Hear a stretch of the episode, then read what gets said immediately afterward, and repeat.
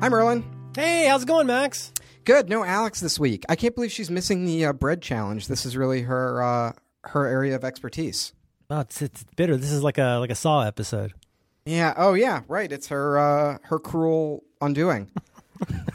she's got a she's got a. I mean, I don't, I don't know if we can say she's got a double sinus infection. It's uh, that's brutal. I usually I, I get uh, I get a single sinus infection almost every time I get sick. I just get a follow up. I get I, I get sick, I get better, and then I get sick again, and it's always a sinus infection. I, I often have to take antibiotics to uh, get rid of it. It is it's extremely unpleasant. It's one of the worst, just general sicknesses to have is a sinus infection. It sucks. It's really overwhelming. It's one, like you ever have bronchitis? No, I don't think I have.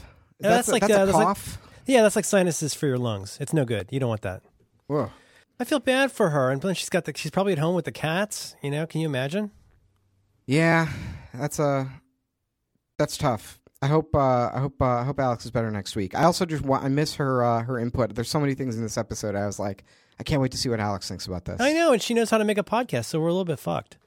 Yeah. Well, Well, you know, we'll we'll power through. You I'm, know uh, what? I'm editing. I'm editing this week, which probably means there's no editing. So this is really going to be this is really going to be an experience for our listeners. That's my kind of episode. Yeah. Digga digga digga digga digga. Two chefs remain.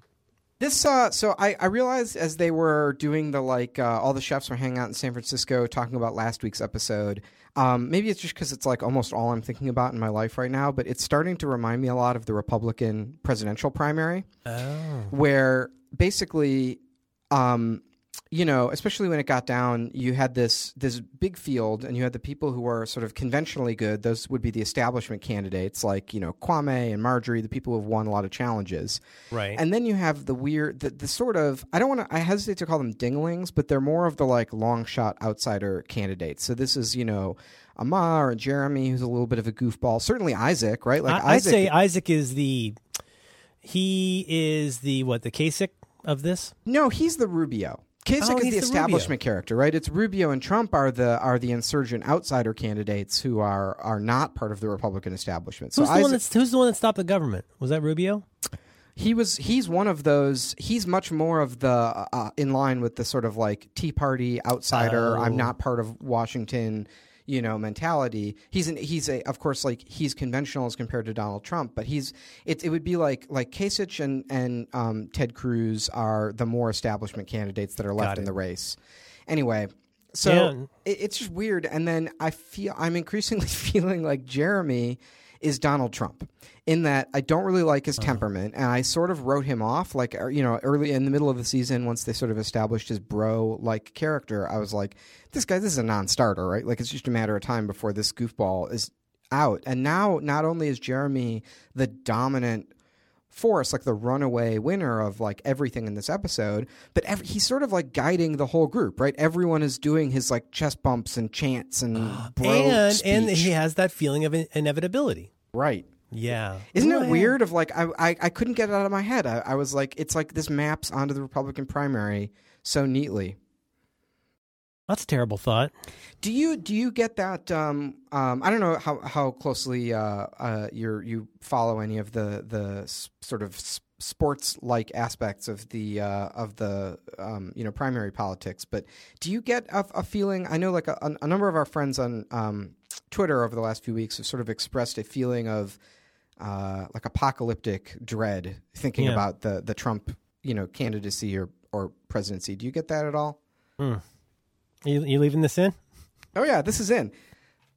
Uh, well, I mean, I don't know. I got a lot of feelings about it. Um, I, I don't follow it very well, but I like that uh, 538 site, and I like uh, Nate Silver and his group. And I don't know. I so I have. Hmm, I, you know, you have to tell me what you think also, so you can get in trouble too. Okay, okay. No, what I think is that the the fact that there are people who want Donald Trump to do anything uh, publicly that always seems weird to me. But it's not totally shocking. But it's weird that it went this far until you just start actually reading about what people actually think, and then it's not surprising at all.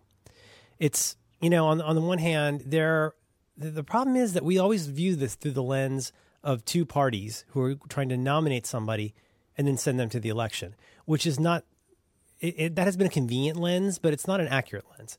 I mean, something we we've, we've all known for a while, for a few years, is there's not that many people that hew to the party line for reasons that just go whatever the party says. I believe I'm a Republican because I believe in Republican Party values. I think more likely they like the Republican Party because they want to win and they can mostly get behind the person.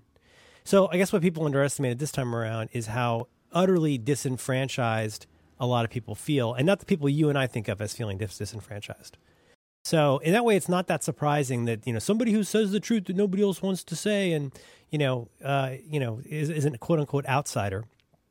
That's not that surprising. And then I don't know if you saw that thing in was it the Guardian? Did you see the anonymous letters?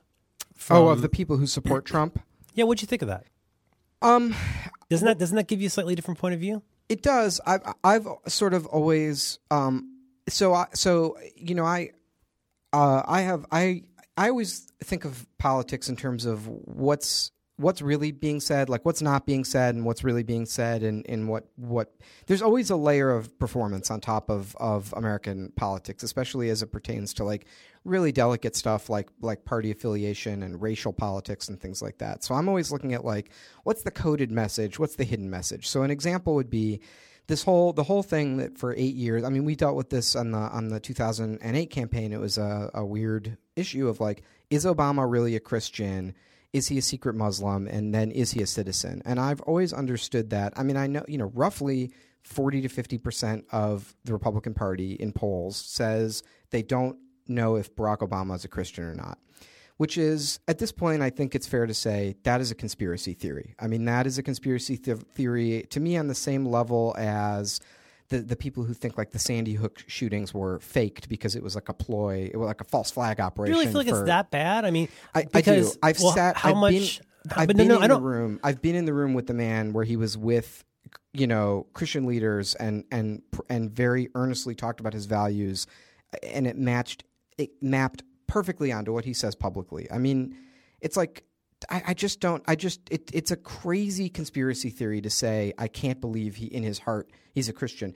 But regard, but my, my regardless, my broader point is I've I've never felt like people really necessarily that's really what they're saying or they really believe that. I think what they're really saying is I don't like I'm uncomfortable with the fact that he's black. I don't like that he's black. And I don't have a way to say that. So what I'm going to say in a sort of dog the dog whistle thing I'm going to say is, well, he's not a Christian. He's not really like me. Right? It's that he's he's an other. Yeah, well, I think that's I think that's almost definitely true. I I guess in just back to your point though about what what how much is a performance. I think maybe what's I, I would guess what some people mean is whatever he decides to call himself or say or where he sits on a Sunday morning, he's not governing in a way that aligns with my idea of what Christianity is. Well, which is its own dog whistle about an entire set of values um, about how the world should work. I think you're. I think it's almost. I think that read of it. I mean, certainly some people do feel like that, right? Some people on the right are like really thoughtful, and they're like, I've really thought about how my faith um, informs my political beliefs, and I don't feel like that. That if Barack Obama had the same faith as me, he could support the same political opinions. But I don't think people are doing. I think you're you're you're mm, you're assuming almost too much of a logical process on on top of what they're saying. What they're really mm-hmm. saying is, I don't like the guy, and he's not like me. And I feel like much in the same way, what people are responding to when they support Donald Trump is not that I think this guy would be a good world leader, that he would make good foreign policy decisions, or this or that, or that they like anything that he has to say in particular. It's just that voting for Trump is registering your broad dissatisfaction with the American political system, which is extremely unpopular. Mm-hmm.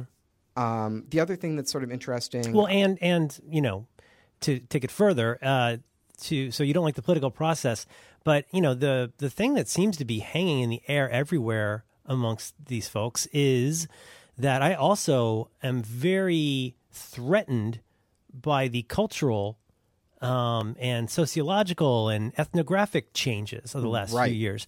Like you know, it's it's just white privilege run amok because it's basically a lot of people saying, "Hey, what happened to my free lead, uh, my free uh, you know, I get I usually get a head start on every sprint. Like, what happened to that? Now, that's not entirely fair, but there are. I mean, you know, there's all kinds of forces from the last 40 years that are kind of you know, well, someone, banging up against each other. Someone, it may have been a 538 thing, but someone mapped um, counties with the highest increase of white mortality with Trump voters, with where Trump is winning, and it was like a one to one match. It was a really scary correlation of like this. This fits perfectly. But uh, I think another. I mean, I think um, I think something you talk about a lot that I really that I really like and I really strongly agree with is people rarely believe things because they think that they're they're dumb or they're misinformed. Um, people usually think that they, they feel that they have good reasons for believing the things they do. Right. And uh, I think some of the things that that I found really helpful in terms of like getting inside the mind of people who are like unironically really enthusiastic about Donald Trump um, there's for one, there's this piece on Vox called "The Rise of American Authoritarianism" that Right, right, uh, yeah. our friend uh, uh, Adam uh, linked to on Twitter. That I thought was a, a really, really good write It's a good read. It's a good read. Very, very good. And that also, I mean, another book I think I've I've heard you talk about is uh, George Lakoff. Don't think of an elephant. Yeah. Um, and uh, this this sort of rise of authoritarianism um, that fits really nicely in, in with the parts that I, I really like about Don't Think of an Elephant. Um, and the whole the whole idea there is people's political divides are often not due to like having different sets of the facts or you know they disagree on principles. It's more of like everybody has these moral filters uh, that they look at the world through that color how you see all of the things that happen in the world around you. And there's sort of two very fundamentally different stories of like what's happening in America, and it's very hard if you have the the blue team uh, filter over your eyes. It's very hard to emotionally respond to the things that the that the red team responds to, and vice versa. And I think that this whole this whole um, um, sort of axis of like authoritarian politics making a, a, a, comeback in the Republican Party is really particularly difficult for people on the blue team with, with the blue filter to look at and make heads or tails of. Well, yeah, to to evoke the phrase Lakoff uses a lot, you have a certain frame that you may or may not, you probably aren't really aware of, or as he puts it, them, you know, as he says, the metaphors we live by, which is the idea that there are these things that we might think of as metaphors that are actually extremely real to us. About you know, like you got the strong father thing he talks about in his book, uh, but you know, I mean, it's there's it's never been it seems like every two to four, two and four years, you hear about wanting to like throw out, throw the bums out, bring in some fresh blood, bring in some outsiders. That part's not new. The part that feels new to me is that the the fairly easy to draw differences between this is what we call Republican, this is what that's becoming um, much less useful as a distinction because now you've got people where you know look at look at the things you've read about how much Bernie Sanders and Donald Trump have in common in certain ways. Like there are these certain unexpected areas of overlap that they have in basically saying, hey, you know, this big government has gone too far in these certain ways. Um, well, and, so, and even and even the the big one from the big overlap for me is a mistrust in the institution that that that corruption is at the heart of the problems that we see because they both talk about that a lot. Well, that it and that it's. I mean, I think there's a feeling that almost everybody has. I mean, anybody who's a grown up understands that there's a bunch of stuff you got to do just because that's the way it works. But I think the feeling that more and more people have is that it's not only a system that maybe had good intentions and is screwed up, but it's a system that has become corrupted by design. And whether you look at that from the side of, you know, the PACs and super PACs that you can have, or, you know, just all the, or the fact that the Congress could just say, hey, look, we're just going to defy the Constitution and not even meet with a Supreme Court candidate. There's just this whole idea of like, what, you know, what rules is anybody even playing by? Well, or, or, or Donald Trump has openly advocated violating the terms of the Geneva Convention to commit human rights abuses against you know enemy combatants. And then there's just gets, a constant grace note of like, oh, they'll do it or they're going to find out. Like he, he's just he's such a bully about like, oh, you don't want to mess with me because you'll find out what happens. But people cheer about that. I mean, what are you supposed to? What someone like like you or I, who I would say we're we're probably. I mean, I feel like I'm probably more of a moderate on on many issues than like the people in my in my social circles right? Like I, I think a lot about statesmanship and civics and compromise and, and those kind of things. Like, where's the line? Like, if you, if let's say Donald Trump is elected president and he pursues a policy of committing human rights abuses and violating the Geneva Convention, what do you do as a citizen of the country? Like, where's yeah, the? Yeah, but I think a lot of people feel, and I think we've all we all feel this in some way about some things, is that all of that civility is not being used to do good things for us. It's it's it's all that civility is being used to cover up the rotten way the government runs. And so it's time for somebody to get up there and be uncivil and be I'm not agreeing with this the right. way that this is happening, but I think that's something when you know, when people say yay waterboarding, I think about the fact like um, that mission that latest Mission Impossible movie is, is, really, really good. This is something Gruber talked about on his show that I agree with. But you you you get, you know, fifteen minutes into Rogue Nation and you go like, wait a minute we're basically cheering for the NSA here. We're basically cheering for this like this secret rogue organization inside of the government. Like we we love that when it's Tom Cruise going after the bad guys because he, he plays by his own rules.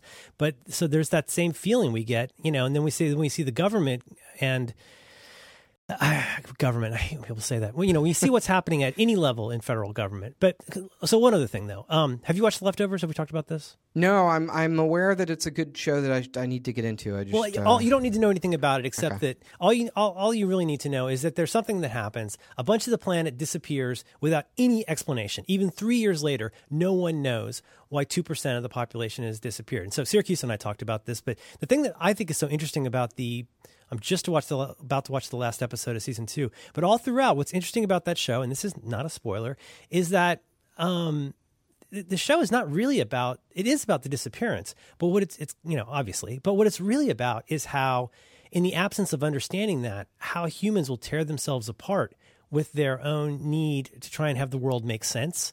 And so you have these cults that come up, you have these government things that come up, and that's what's that's what's interesting to me is when you have like somebody like Nate Silver saying, "Well, hey." Before we get, I'm not saying he's not saying like don't worry about Trump, but he is saying look at the numbers, look at Trump's negative numbers, and you start to realize that the number of people in, who will actually vote in November is like a slice of a slice. That his chances of getting elected are not actually that good for any variety of reasons, even setting aside that the, the GOP is going to like, you know, go hammer and tongs on this guy. But like what I'm worried about is what we do to ourselves in the interim, you know, in the same way that we wouldn't want to throw out civil rights in order to beat an invisible foe. right. I worry about the way that we will throw anything at the wall when we feel desperate about how politics are going. And that's it's our own it's our own civility that I worry about. People say the most awful things about people and you know, I, the ones that I look at and the ones I link to are the ones where I think somebody has found a clever way to reframe this in a way that made it easier for less difficult for me to understand. What I won't do is sit there and like just pile on like another oh it's just it's just just another ha ha thing because it, it's ugly and it's it's getting uglier than ever and the two sides refuse to even try to understand each other. And like that's so we tear ourselves apart, you know. I, I have been thinking a lot about. Um, there is sort of an escalation. Uh, this is on our side, right? Uh, I think there's almost like an escalation of. I don't know how to put it. Of like the the language of how bad everything is, where it was like for for two campaigns now, the left has run. So you know they ran John McCain into the ground. They ran Mitt Romney into the ground. And these were moderate national candidates. And they were like, these guys are racists and they're fascists and they're misogynists. And it was like this and this and this.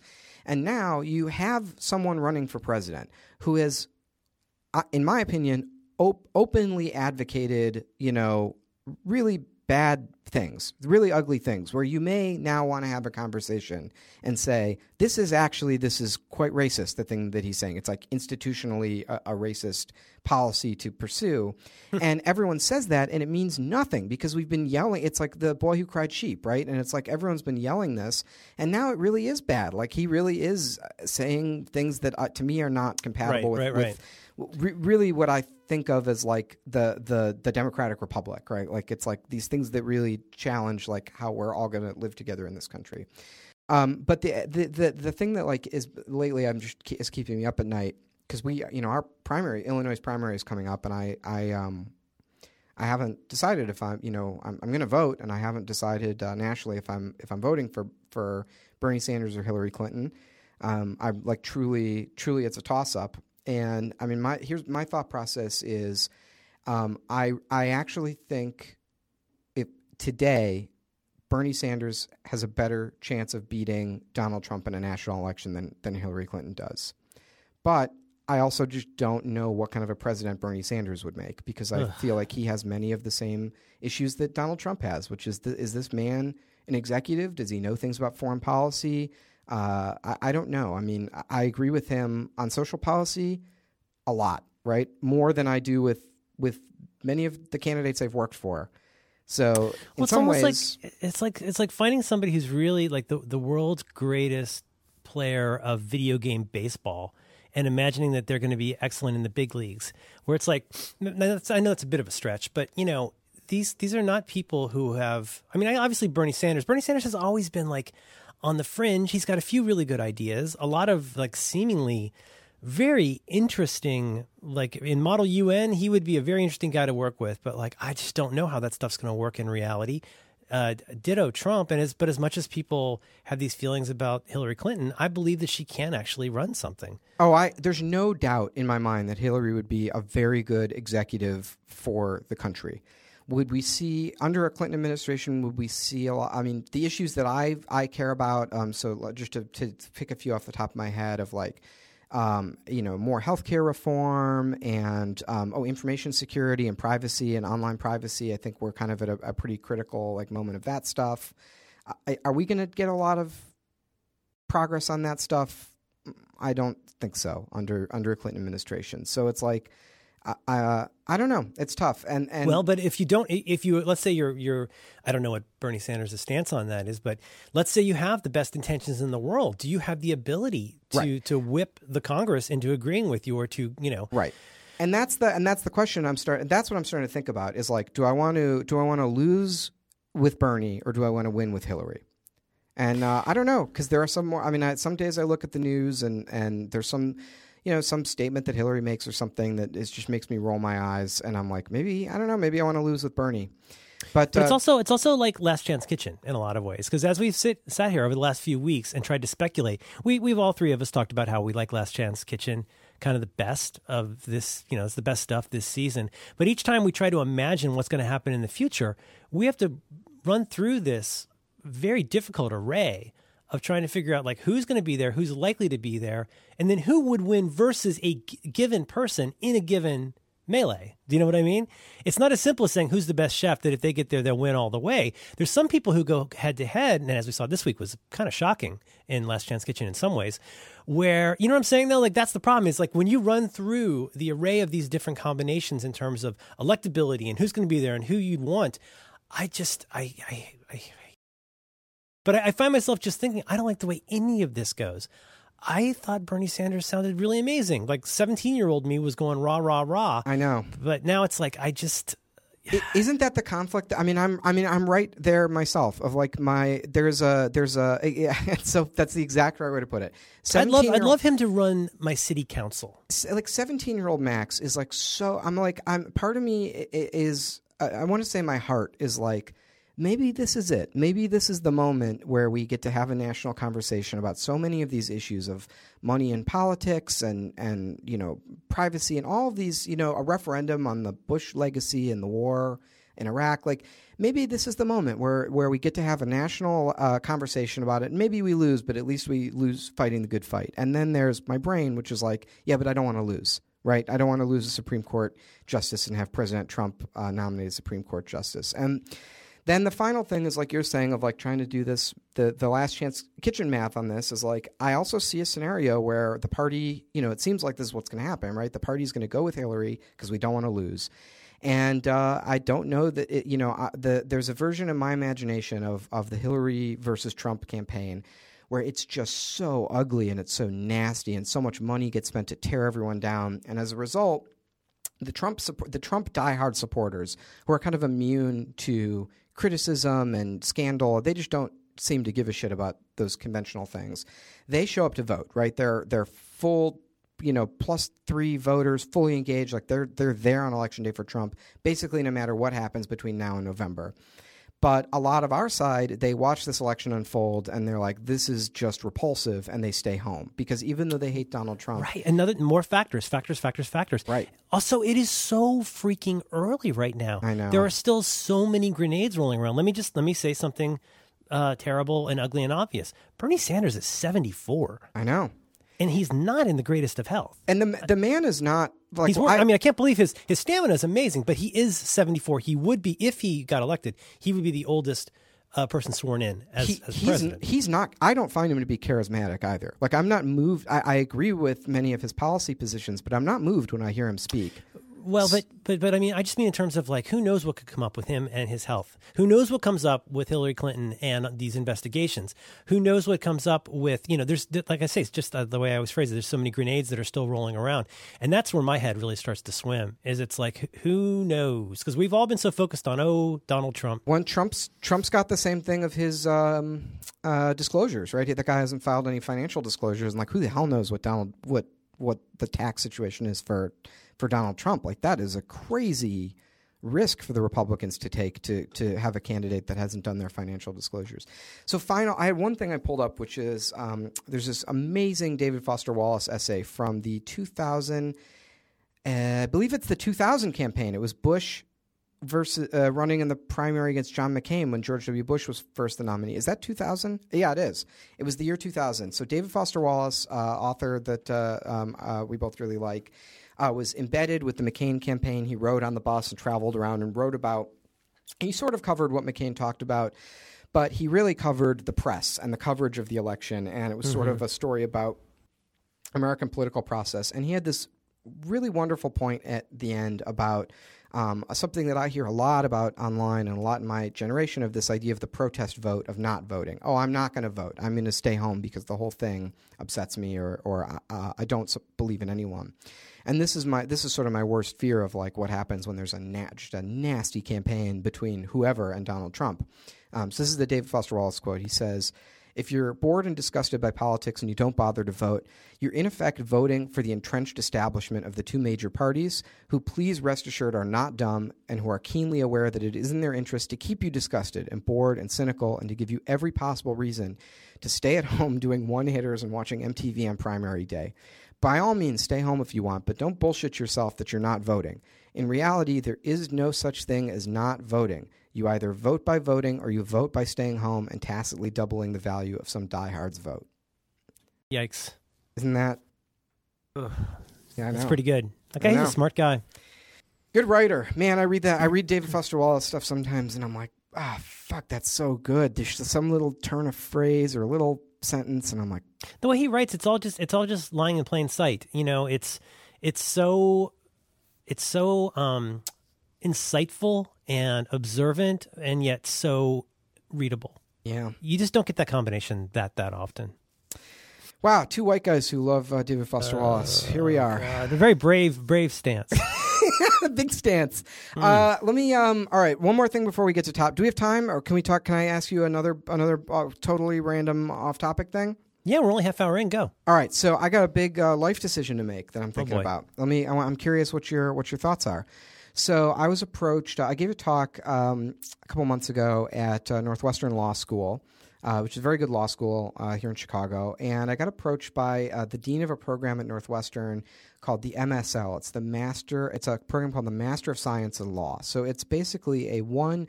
It's sort of a. It's sort of a. a you could do it full time in a year, master's program in law. So it's not a JD. It's less than a JD, but you take law classes and you learn some stuff about about uh, practicing law, like how to read contracts and business stuff, and you know just uh, legal fundamentals. Um, and you can uh, do it, or you can do it part time and stretch it out over you know two, three, four years, and take you know classes a couple nights a week or something like that. So I've sort of been uh, I don't know if it's if it's the technically they've been recruited, but like they approached, they were like, hey, I think you'd be a really good fit for this program, and you should really apply. Um, and I'm sort of have this thing in front of me. The application deadline is coming up, and man, there's like I can't tell you how attractive that sounds to me. Is that a is that like a what do you think? Is that a crazy thing to do? How do you, I mean? I, I guess I don't know. I mean, I, what do you I don't know? know how you do that and, run, and help run a company. Well, uh, the other, I mean, let, let's say, I mean, let's say that I could do cards in 40 hours a week, that I could contain my, my work for my business into 40, 50 hours a week. And, you know, I already have stuff that I'm doing, like, you know, podcasts and nonprofit stuff and political campaigns that I already do on the side. So this would sort of take the place of that for a couple of years. So uh, schedule wise, I think it's possible. I just I don't know. I mean, I guess I'm sort of wondering. Like, I don't. I, I'm just at a point in my life where I'm I'm not sure how to decide. Like, uh, I don't know. Is this what I want to? I guess it's. I'm sort of at a loss of how to even approach this. Of like, I would, if it were me, yeah, I would I would take the youthful energy and enthusiasm you have and keep pushing that into uh, lots of interesting mini projects. And then when you finally uh, get all wrung out by life, uh, that would be a great time to take two years to go to school. you think so? Well, I mean, I don't know. I, uh, yeah, that seems. I don't know. What? Well, what? How are you? How are you feeling? My my, my gut would be don't do it, even though it so? sounds great. Well, I don't know. You you have to decide, but it seems to me like well, you you have the enthusiasm and the resources apparently to do so many little interesting mini projects. I would hate to lose you um, from those kinds of projects, you know, to to go to school. An, well, so here's my. I mean, here here's here's the plus side of doing it. So uh, when I think about a lot of the people who I really look up to, who are you know sort of mentors to me, or or I really think they're they're the best at what they do, or whatever. Especially in the world of like politics and nonprofits and that kind of a thing. They all have law degrees to a person. Like some of the smartest, best people I know have law degrees. Uh, people who are really good writers have law degrees. Like it's just a way of I don't know. I feel like there's some it's a it's some magic to it of like it's a way of looking at the world or a way of thinking that has some power to it. Mm-hmm. And this is not getting a law degree and it's not get, you know passing the bar and, and all of that. It's way Is short this of the that. MSL program? it's called the M- yeah Northwestern MSL. Okay, I think I found it. Yeah, um, and uh, but it's like maybe this is a not maybe this is a little bit that it's like well I get to I get to get a little bit of that perspective, and I will say like I've been doing you know cards I'm coming up on uh, it's been about five years since we started working on cards and we've we've been um, you know I was I was actually talking to um, of, uh, you know we've we've hired a bunch of people and the company's gotten pretty big and I, I went to a friend of mine um, a campaign manager who was you know one of the best campaign managers I've ever worked for, and, and ran a bunch of big congressional campaigns that scaled up really quickly. And I was like, Pat, how the hell do you do this? Like, how do you make a good organization and have everyone show up with purpose and know what to do every day? Because I don't know any of this stuff. Like, I don't really,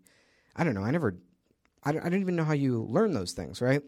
And Pat was, and I was, Pat was, we started going through how we've organized cards, and cards is very much organized like a political campaign. So we have these small little autonomous teams that roughly correlate with the teams on a political campaign and people you know they they we work really hard and we throw ourselves at these walls and do set these big goals and we're very deadline driven and everything is sort of in a last minute panic but we also don't compromise anything. And Pat was like well this is great. I mean you've sort of translated the political campaign to running a company.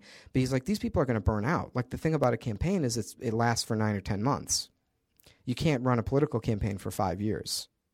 And uh, I'm definitely definitely feeling that. Like, there's a lot of mornings Hmm. I wake up and I'm like, maybe I should open a hot dog stand. Yep, I see what you're saying. Um, see, I don't know. I don't know anything about how you. But you this is this is the most education I've ever gotten about how your company works. But so I, I don't know. I always figured it was just like a big treehouse. You guys ordered out lunch and you made some cards. Man, it's hard. Uh, it's really. I, I I'll say like it's for a game company and a comedy company. Like it's the it's a it's a hard job. Like everyone here is working really hard. There's no there's not a lot of tolerance for making mistakes. Uh, we have really tight like message discipline. Like it's a tough it's a tough job. So- I, I don't. Ha- I don't. Yeah. I, I I completely believe that. So in some ways, it would almost be mm, break is the wrong word, but it would be could be a well timed change of pace in your life. Yeah, and that's how I'm feeling. And the other thing is, well, maybe I mean, I think what you said is, I mean, you, you hit the, the, you hit the dilemma right on the head of like, right, of like, well, I'm already pretty time constrained. I'm already ten minutes late to every time we record a podcast, so it's like, uh, how the hell do I cram going to school into there? But maybe this is the maybe this is the sort of moment when I need to be like, well, what's really important here? Are all of these, as you said, the mini projects that I'm doing, which are fun, right? I wake up and I'm like a little bit manic or whatever, and I'm like, I should make a zine or I should make a Top Chef podcast with Merlin, right? I'm in the shower and I'm like, I could do anything. I had just the right amount of coffee. You're laying on your back. You've had your back relaxers. yeah yeah i'm dictating my old western dialogue to the writers room. Right? Yeah. and it's like but but ultimately it's like and i love doing those things and i'm i think they're good and i think a lot of good has come of them but i've also learned like so here's a big lesson i've learned from from the mini projects.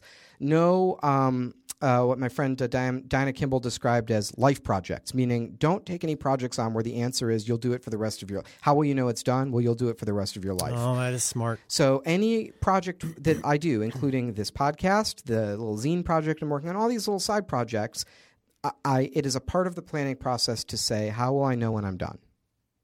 And um, so it's not as though you know, and but so it's not as though I'm I'm like locked into these things, right? Like I have I do have things, you know, things free up in my life. But then the question is like, is that a good life? Like, do I want to look back in ten years and be like, I did a lot, a lot of mini projects? I don't know. Mm, well, it sounds like this is the MSL thing is a good opportunity for your mind to tickle you with the concept that you might need a change or be ready for a change. Like like MSL, something specific that's very laudatory, gives you a good reason like an like who who could argue with you doing that? But it could be also that your brain is telling you you need some kind of a change. Do you do you ever have that concern with? I mean, I feel like your your work in the last few years is sort of doing you know what four five podcasts, right? Right. So those are in a sense each of those is a is a mini project. Does that? Do you ever Yeah. think about that? Of like, what is this? Where? Yeah, sure. I'm sorry. I've been. I was talking to John Roderick for two hours, and I don't have any voice left. I um, I do think about that, and I think that's one way I learned to not become a crazy person with any kind of project. Was, you know, like you said in your words, to like you know decide how long you're going to do this and what it looks like to be done. The difficult thing with something like this, or your mini projects, or or whatever, is that, you know, when we get busy with all of those things, it seems like the last thing we can afford to do is think about whether we should be doing them because we're supposed to be busy with doing everything. And, you know, so I try to have a rough barometer for when something, I don't know, it's a little tickle you get that you're going, hmm, I wonder if this is still going to be a thing. And then you think about doing other things. And the nice thing about doing lots of things is you don't have to do all the things because you have a little bit of slack to say, well, maybe that thing's not going to be. It's sort of resource leveling, like existential uh, resource leveling. Yeah. I think that's that's a thing. I just I I like most of the things I do, and I think they're going pretty well. I don't know what else I could do. Um, Well, say write a book. yeah, sure. That's good use of my time. I could do that. I could write a book. Uh, you know, I don't know. So it's like I don't want to try and make a uh, a foie gras torchon in uh, three hours, Oh, brother. but uh, I'm thinking. But I I don't know. I'm just. Uh, uh, I don't know. I'm maybe this is like like starting to feel old or something. But I'm Well- starting to I'm starting to like I, I'm just like you know the the end of the year or I, whenever you sort of have that moment of reflection of like what what can I what have I done? You know, is it am I going to point to a lot of small projects and be like, wow, this really this really did something. But you know, there's a thought technology that you could adopt, which is to uh, just gently incline yourself to have permission that you're allowed to start going hmm more often. Like if you just said for the next next couple months, I'm going to go hmm more often, or that's hmm about like is this really how I want to be spending 16 hours a week on this particular thing, or hmm that's this MSL thing sure is interesting. Like just you know, to me you have to you have to change your modality. And one has to change one's modality. You don't have to because most of us just wait until something falls on our head and then we just deal with it. And it's, you know, it's a big, you know, drama. But like, you know, one thing you might want to do is just say, okay, I wonder what else are things that I could think about. But that takes a certain amount of courage because you feel like you're being disloyal or you feel like you're being, you know, duplicitous with all these things you've committed to. But like, I think, you know, maybe, maybe one thing to do is just say, hmm, a little more often. Yeah, that's interesting. I'm definitely. I mean, I'm. I think. I think a thing. Well, here's a here's a back to work. Uh, uh, to, I know you guys love taking uh, listener suggestions for uh, Yes, back to uh, work. You there. Um, but uh, uh, what about uh, here? You know, something I, I've really been struggling a lot with is like how to say no to things. So, like Right. someone, um, uh, uh, someone who's uh, running a startup, um, will email me and they're like, ah, "Hey, I would love to connect. Can we go get lunch? And I would love to like pick your brain and talk to you." And and I don't know what a business people they they connect with each other. You know, it's like they, they, I want to add you to my professional network on in LinkedIn, but in real life. Right. Um, and I want to I want to kill half of a day to do whatever. Right, and and these meetings, well, they're always like, well, I know you're really busy, but we could just meet for get a coffee for a half hour, and of course that's never the case because you have to get there, and it's like, well, you have to say hello for ten minutes and make small talk, and then you, it's like eh, you're never going to get anything done in thirty minutes. But it's like, I used to. There was a time in my life when I don't know, maybe I was. One way to look at it is I was dumber, and another way to look at it is I was I was hungrier and was trying harder. But I did I said yes to everything, any opportunity that came across my plate, or anything at all. Anyone who wanted to connect or waste my time or get advice, or anything at all. I was just like, yes, let's do it. I'm gonna make the most of this. And most of it was a dud, but sometimes something great came of it. And I'm I'm I've it's re- it's I'm finding it so hard to say no to someone. I find it very hard, and it uh, it eats me up inside. And so I'll get emails, and I'll say, "Uh, I'm not ready to deal with this yet. I'll snooze this till tomorrow." And then a few more things happen. Like over this weekend, I had like six emails from people that were like stuff I didn't want to say no to, but I just I didn't want to say anything because now the ball's in my court. Like somebody asked me to go to a thing or do a thing or have a coffee or whatever, and it's like, you know, and it sounds so fancy and it sounds so unkind, but it's like, you know, if I said yes to half of these things, uh, I would not be able to get anything done, and I don't even do that much. I mean, I, I don't know how people say yes to as many things as they do, but I find it extremely hard to do. Um, we're like, you know, but I also try to be open. So, like, hey, you know, my friend is a big fan of Roderick on the Line. Could you call him on his birthday? Like, please don't, please don't, please don't too many, don't too many people ask. But yeah, I'll do that. I will totally do that. Please, That's don't, really don't ask. that's really sweet. That was that was probably a dumb thing to say on the air because I, I do try to do that. I put it on the calendar and I do it. Uh, or I'll send an Alex edit all this out. Don't worry. No, no, no. Leave it in. It's fine. I, I have to get better at learning to say no. And one of the biggest problems is I feel like I feel guilty that I even can say no because I know how busy, busy, busy everybody is. And I feel, I don't know, I feel, I feel sad and a little bit put upon when something goes into my court where now I have to be the dick. I feel terrible about that. Right. But like, no, I, I can't have coffee with you. And- and I I- can't. It's not. It's not you that I can't have coffee with. It's I can't have coffee with the world because I gotta be places. Like you know, you know me, right? I'm time constrained. It's not. I'm not busy, but like I've I've spent 49 years trying to not be busy so that I can merely be time constrained. But like it's just the whole day just fills up with stuff, and now I've got meta stuff. So now I'm sitting around on Sunday night looking at my email and feeling bad, you know, and like it's I'm terrible at it, but you know, I mean one one part of it is, and I will sometimes say this to people, is that you know honestly, if this did work out great, I wouldn't have time to do it, and if I did have time to do it, I'm not sure. I probably couldn't do a very good job of this right now. I just couldn't take this on. What I will say is, like, if you have something specific that you want to ask somebody, if so, like, if you want somebody, if you want me to call your friend on his his or her birthday, just email me. But send me the phone number. Tell me when the birthday is. Don't say, "Can I ask you a question?" Okay, yes, you can ask me a question. oh, I wanted to ask you if I could uh, ask you if I could ask you to call my friend on their birthday. Okay, go ahead and ask. Okay, is it okay if I ask you that? Same kind of person that goes like, "Oh, I'm very interested in your website about entrepreneurs. Uh, can I send you a link?" It's like, I want to strangle you so Could, hard. could you book me as a guest on your uh, podcast? But you know, if you if your pitch is to somebody like, why are we having this coffee? Just because like for I mean, no, and I, and I don't want to be mean because I like people, but like I, I don't know you. Like, what is this about? It's like if if you why don't you just write to me and say, hey, will you publicize my company for free? Because that's really what you want. That I can say no to. What's harder is I don't know what that person wants to talk about. Maybe they're having a very difficult time in life and they feel like I'm the only person they can talk to that's a lot of responsibility for me, but it does happen. It's just that there's so much stuff where like it all has to be processed and answered and like apportioned. And, you know, for every, like, you know, you're asking for this thing, but like, you don't know how many other people are asking for things too. And it's not very civil for me to even be here talking about it, but it's like, it doesn't take that much of that before I feel very overwhelmed and busy. And I hate feeling busy, especially if my being busy is to tell people that I'm too busy to do things because I'm too busy. It's gross. Right, and and I, so you said there was there was also you know one of the things honestly that that uh, was a big um, I I don't know it was an important thing for me to hear was uh, uh, let's see it was uh, back to work uh, episode two fifty one Managoy where you and Dan were talking about busy versus time constrained. And you were talking about this whole I don't know there's a can't remember how, how you called it, but there's a, a this idea of that important people. There's a stat. There's busyness as a status signifier, as cultural capital, right? Of like, oh, I must Right. be important and cool because I'm busy all the time, and I'm going to talk talk about how busy I am and and complain about it. And oh, it's- how are you doing? Oh, I'm so busy. And it is kind of obnoxious when people say that, but the really obnoxious thing, which I catch myself doing all the time, is when you're really busy and you're constantly telling people that and it becomes an excuse for things in your life, and then you're still 10 minutes late and unprepared when you show up to the meeting. It's like, well, if you're going to be busy when you commit to something, you better fucking show up and have your notes with you.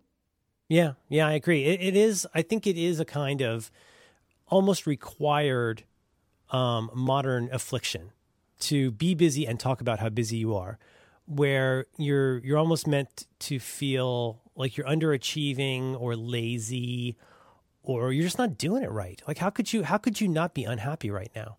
Like why why are you what what why haven't you worked as hard as me to make your life untenable? And it's it's that's how I that's how I feel sometimes. And like uh, you know, it's just I think there is a, a difference between being busy and being time constrained. We all get busy, and busy is when we haven't kept track of what all is due, and now there's just you know too much poop to fit into the, the two pound bag. like that that happens to everybody. But like to think that you have to have and telegraph that feeling all the time in order to feel competent, let alone successful, is it's a very troubling idea to me, and I don't think we talk about it. Oh, we, we talk about how we got so busy and we're so busy and busy, but like, but that doesn't. It's like the same as people saying like, I should get more sleep, but they never do. I should get less busy, and they never do because they're gonna feel like like they're just gonna fall apart if they don't have that stress that they can share with people all the time. Well, and the, and the other, I think the thing, the weird thing that everyone fixates on, and we do talk about, is like, uh, oh, what uh, what workflow extensions should I install on my phone to save a few seconds of like, you know. Um, Uh, logging into this form or downloading YouTube video. Like, what are the the hacks and the productivity tips and things like that? And I always, it's like, you know, I sometimes I catch myself going down that rabbit hole because it beats working when you get to fiddle with that stuff. But then it's like, well, to what end? It's like you're going to save all this time to do what? Just to be more busy, to have more, you know, to connect with people more, like do more bullshit or work harder. It's like, at what point does I mean, and, and this is, I guess, this is at the heart of like I'm trying to, I'm thinking about this this MSL thing is like starting to look pretty good. Of like, well, at least it's something. It's like, well, I get this credential at the end of it, and I am going to learn something, and and possibly, you know, there's be see see some new some new possibilities in life, or so I don't know. Who knows what comes out of it? But at least it's like it's like something. Mm-hmm. It's a thing. But, you know, like I say, I, I think it would not hurt for you just to be, and this is always my advice ultimately, is to be a little softer on yourself and say, well, you know, maybe you can just allow yourself to be in a little bit of an exploratory mode. I think a lot of us are afraid to not be busy because now we don't have anything specific to be anxious about which causes a kind of meta meta anxiety. Because like now you're like oh my gosh what should i be freaked out, freaked out about right now? Well i guess i'll be freaked out about how i'm not busy. Like what's wrong with that Wow, that really uh, cuts uh, right to the heart of it. Well, Hmm. this uh, let's do our let's do a quick sponsor break. This uh, emotional soul searching is uh, brought to you by uh, Backblaze, uh, the uh, number one uh, crippling social insight uh, backup tool for uh, anxious introverts uh, who. Can- Who care about their uh, God? I hope they don't listen to this program. Who uh, care about their data integrity? Because once you've achieved that level of efficiency and you have all your uh, TextMate shortcuts, uh, you don't want to lose that. So. Uh, Backblaze, uh, I don't think we have. Uh, uh, we've been doing these uh, sort of uh, weekly chats with Yev, uh, with our friend Yev from Backblaze. We're asking some questions. I don't know. I don't think we have that because uh, I think I'm editing this uh, podcast. Uh, but uh, we can just talk uh, talk a little bit about Backblaze for a second. Backblaze, we can talk about black blaze and, and tell them a little bit about like what it actually is and why you why you need this every every day somebody's born who's never heard top scallops absolutely. Uh, Backblaze, or uh, as they uh, as they will call it sometimes, Blackblaze. Uh, it is the uh, unlimited, unthrottled backup they hate us service. they hate us so much for perpetuating Well, they bought the thing, so they must not hate us. yeah but now much. they got to do 301s for everything That's true. Uh, it's the uh, unlimited unthrottled backup service for your Mac or PC. It's uh, listen, like I love this thing. Like in terms of, I mean, uh, to to to be quite honest, like this is this is as much as I'll, I'll sometimes you know I'm, I'm complaining about like productivity stuff. This is like kind of the rare tech thing of like it just comes along and solves this problem so that you you don't have to worry about it and you don't have to do any other shortcuts. It's a little program. It runs on your computer. It backs up all your stuff, and you literally never have to think about it. And if your computer gets lost or stolen or damaged or whatever, they'll send you a hard drive with all your data on it. It's a it's like a perfect, perfect, perfect service, and you can just totally sort of outsource this whole concern of, of data integrity. Let Backblaze handle it, and uh, it's it, 100% of the time uh, I've ever needed this thing. It just comes through and works perfectly. Yeah, it's it's it's a strange kind of product to recommend to somebody because it's it's one of those things like what like having insurance or a smoke alarm or something like that where you won't really derive the full value out of this until your life is in shambles. But like once it is, you're really going to want this. What what I'm going to suggest in general is that you, I would suggest having Backblaze alongside several different kinds of backup. But even let's say you want, let's so right now, what's your idea of backup? Your idea of backup is probably the same idea as mine in about 1988. I'll drag a copy of this to the desktop. Well, that's not really backup for a variety of reasons. You you want to have some backup that's local. You want to have some backup that's automatic. You want to have some backup that's off-site. You want all these different kinds of things. And Backblaze is if you only go with one, this is not a bad one to go with because you literally just turn it on and then forget about it.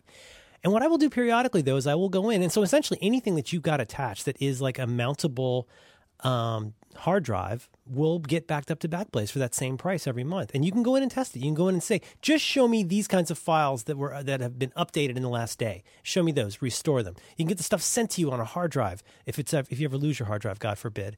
But just the I just want you to know, like this does not cost a lot of money. It is very easy to install, and It's, uh, it's uh, in fact it's five dollars per month per device. It's it's bananas, and you can go in and add your own uh, add your own encryption key on top of it for a little bit of extra security uh, if you're thinking about that kind of stuff nowadays. And uh, it just it just does it for you, and it's dynamite. We talked before about how you can go in and uh, once you've got an account, you can go in and it runs a little Ookla speed test that'll let you know how long it'll take to do your full backup. The first initial backup might take you days, weeks, even a month, but then it's all incremental. I don't even notice it running. It just it just goes in the background and just it just goes up into the cloud all by itself. But you know, you may not think you need it today, but you're gonna need it. I'm not trying. I'm not trying to fud you. I'm not trying to scare you. You're gonna need this someday. So go ahead and do it now, while while you still have a role in protecting your data. Man, that's that is advice I wish that uh, there's been a few times in my life where I've like had total data loss of like in college I had a, a computer, you know, I had a hard drive crash and just lost a ton of work. And uh, man, that's advice. It's the kind of advice that until you've been through it, I think it's really hard to take seriously. But boy, I wish someone had sort of like shook me and said, "Back, back up, please, come up with something." Um, well, for uh, if you want to give Backblaze a try, uh, if you're somehow inexplicably listening to this podcast and you don't have Backblaze running, uh, Backblaze is offering a free trial for listeners of the Top Scallops podcast at backblaze.com/scallops. And uh, of course, our thanks to Backblaze for sponsoring the uh, Top Scallops podcast. Thanks, Backblaze. Monk, monk. There we go. All right, let's. Uh, Also, we- also, just for what it's worth, yes. my uh, my daughter finds it utterly perplexing that we would ask the Mexicans to pay for the wall. she's she's eight and she thinks it's not feasible. Uh, it's like again, it's like this stuff is like it just doesn't hold up to any scrutiny. It doesn't like. Have you ever been to places? Have you ever done things? You, you, this is it's some like something out of a Terry Gilliam movie. It's it's a little I don't know. It's a little crazy. It's just this. I have to, if I'm being charitable, I have to guess that there is something that people hear in that that i- that is not at face value, but that means something to them. You know, there's some coded message, and we're going to make them pay for it that I'm not hearing, but it makes perfect sense. It clicks with people, and they're like, "Fuck yeah, that is exactly what someone should be saying." Yep. Boy, I'd love to figure that out. But uh, let's uh, let's get into uh, what the the uh, sensible point of this podcast, which is uh, the exciting conclusion of the regular season of uh, Top Chef. Bum bum bum. Uh, so this week we had the uh, last quickfire with uh, judged by guest judge Traci Des Jardins, who I I think she was on uh, Masters, I think Top Chef Masters, um, and uh, her She's the one at the the commissary place. She she's the the place in the Presidio. You're talking about the quickfire. the quickfire, yeah. Yeah, right, right, right. Yep, and that was her place. That's right. They were cooking Yeah. at her restaurant. That's right.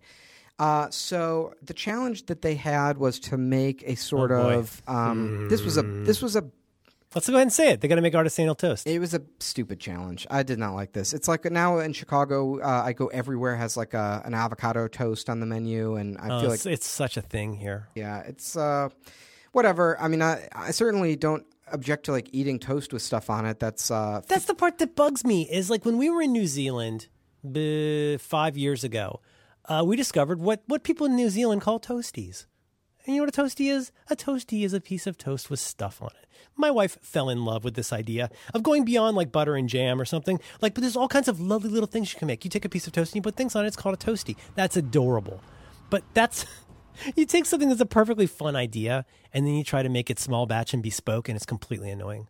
Yeah, and uh, it's just you know, here's the thing with this. I this is how I eat at home. You know, fifty percent of the time, right? I'm I'm in a hurry. I slice make a slice of bread and throw some, you know, make a make a open face sandwich or a, a toasty or some sort of breakfast thing. It's easy. I it's you can do it quickly. It's sort of low maintenance. Not what not what anyone's watching Top Chef for to see like a high end toast. Like it's just I don't know. I did really enjoy when they were explaining this challenge that they cut to Amar and he just had like completely unbridled just disgust and repulsion at the concept of the toast challenge. Like he was just grimacing and rolling his eyes at having to uh, lower himself to this level. So definitely, uh, uh, you know, on trend for the season of Top Chef, but a just a a, a, pretty stupid challenge. And then to uh, sort of the salt in the wound here was that it was an elimination challenge. So Oh, they, you mean it was a double elimination? it was a double elimination. Uh, they were eliminating uh, themselves. They D- were double uh, people. They were. Uh, uh, uh, it's like that uh, line from The Wire. That I always think about is like uh, a person evacuates a building, or what is it? A building is people evacuate a building. A, uh, a person is evacuated. Oh, you know, that's it's like good. that. It's that it's that kind of thing of like This is my rifle. This is my gun. it's like the double elimination. It always makes me think they're going to go to the bathroom twice. I don't know. It's like, it's like oh, in addition to not being what double elimination means in a game, it's a little weird. It's like oh, it's ah, I a wish they'd stop the games. it's a I wish they would just stop stop the little games. You know, whatever. I guess it's okay. But I mean, for that important of a challenge, is it really going to be something that flimsy? You Ah, know? fucking piece of toast to go home. I, I would be so mad if I went home on a piece of toast if I got to the finale of Top Chef. And Um, one thing that really through this whole episode, you could really tell the word had gone down with the producers that this one was going to be all about stress and worry, sturm and drang. Like, make sure everybody is constantly talking about how nervous they are. Right. Uh, so overall, I felt like this that the seriousness, the or I don't know what was- there's just the the stakes. You really felt the stakes of this episode for all of the Yes. contestants, and I like that. Like I, I don't know. I I like people. You know, it's like um something um. Uh, something Pat Roth, the author uh, Pat Rothfuss, taught me. We we uh, one of the the first like podcast things I ever did was um, kind of like this. How we're watching Top Chef, um, um, uh, the, uh, my friend Patrick Klopik and I did a podcast about Lost, and we were just we watched season one of Lost and just talked about that show. But we really tried to, you know, like the Top Chef podcast, we were really trying to think about it from the writer, from behind the scenes, right? What was going right, and why was it so? We were really trying to like appreciate it and understand it for the time it came out. And we talked to a lot of people who were involved in the production of Lost and behind the scenes to sort of get the inside scoop. Super interesting. But um, one of the most interesting interviews was my friend Patrick Rothfuss was the guest on Lost, and he had never seen the show, so it was really interesting. We sort of explained it to him, and we were like, "I'm curious what, what Pat thinks about just as a as a story, a person who writes stories and an author. You know, what what happened here with the critical, with the fans revolting against it, and people not being happy with how it ended, and and you know, what do you make of it?" And as we were sort of telling Pat about the show and explaining this whole thing to him, he's like, "Well, I see the problem immediately, which is." Um, w- in a compelling piece of drama, uh, when the characters want something badly enough, you want it too as the reader. You can't help it. It's the human mind. It's like it, it's the framing thing that we were talking about before, right? It's like stories are an incredible frame, and when you start to watch Lost through the frame of the show, and the characters want to get off the island, you start to want it as badly as the characters in the show do, if it's well Huh. written. And then when Lost would have all of these crazy plots that weren't them getting off the island, after a while as a viewer you were like, What the fuck are you doing? Would you would you would you please pursue the A plot? Like, let's Right. go, let's go, like get off this island. So that was where Pat was like, you know, uh, uh, uh, you know, much respect to the writers for making something for for ratcheting up the tension, making you care about it and invest in the drama as much as you did. Well, for me, this episode of Top Chef was like much much in the same way of Lost, of like the people really wanted it this week. You you got a sense of how important it was to them, how much they didn't want to fail on on you know the last episode of the regular season. You know, the last episode before the break, everyone was leaving it all on, on the field. Yeah, the whole sense And- of we've come this far. Yeah, and I bought into that. I really was. I was gripped by this episode in a way that um, I wasn't like also looking at my phone while I watched this episode. Like I was into this episode in a way I wasn't into the rest of the season. So I guess I guess that kind of worked for me Yeah, yeah, because the characters wanted it, right? Yeah, yeah. And I mean, the the uh, the characters all you know took it took it very seriously, obviously. But um, yeah, yeah, and then you know just all the explaining. There's all the explaining about how to ch- pick up bread and explaining about how you don't want it to get soggy. And Oh, Traci Des Jardins is a, a, a huge deal. oh, she's a legend. She's, she's a legend. Yeah. Uh, so let's see. Amar made uh, foie gras, uh, duck, and uh, fig jam on a toast. Marjorie made a uh, Dungeness crab on sourdough. Carl made a shrimp in burrata, which, eh, oh, God, I felt so bad as he was doing it. Poor Carl this episode. I like, know. Really, he really, everything, all of his mistakes were extremely well telegraphed as he was doing them. He looked, you know, as he was doing this, he's like, uh, you know, you don't ever put fish and cheese together, but uh, I'm I'm doing it, and it's a thing in Italy, the shrimp and burrata, and you're like, oh, this poor guy, like, eh, what a don't. It, it, it it's one of the if you've learned nothing else from this season it's that because it's sometimes eaten doesn't mean it's the best way to go like that Right. doesn't defend the dish being poorly conceived uh, Jeremy did a, a chicken liver mousse, um, very simple and kind of uh, um, not as, as overworked as some of the other ones. And Isaac did a prosciutto and a roasted red pepper sauce that was not a romesco. He Not a wouldn't call it romesco. romesco. Not it a was romesco. Romesco esque. Um, uh, one of my favorite comments of the season. Another great. Uh, uh, I can't remember what you call it, but uh, uh, I hope when everyone was saying, uh, I hope it doesn't sog out. Yeah. That's almost as good as uh, it eats. Yeah, it yeah, eats yeah. A little It- it salty. eats soggy. Yeah. yeah. Don't sog it out. Right. Oh boy. And then um yeah, and then uh, Jeremy, of course, won with his um, very straightforward chicken liver mousse. Definitely the way. Like, listen, if you're making a piece of toast, keep it simple. Yeah, You know, totally. don't don't fight the format. right? And then Jeremy, in line with my uh, Jeremy is Donald Trump uh, uh, uh, theory, he just Jeremy's comment was just like. Uh, he says of uh, Carl and Amar who are eliminated, uh, or have to go. They have to battle each other um, uh, to uh, see who gets to stay. Right. he goes, "I'm just glad these two are gone because that's one last beast to burn through." But you know, I also, I mean, in keeping with that theme, though, I did get the feeling that they were burning off a lot of like nervous energy. It must be, you know, there's all. This is one of those ones where I'm like, wow, I wonder what's going on behind the scenes. This seems, this did seem actually very, very intense. We've never seen Marjorie cry before. You know, I guess just getting that far, you just you, you're just worried all the time.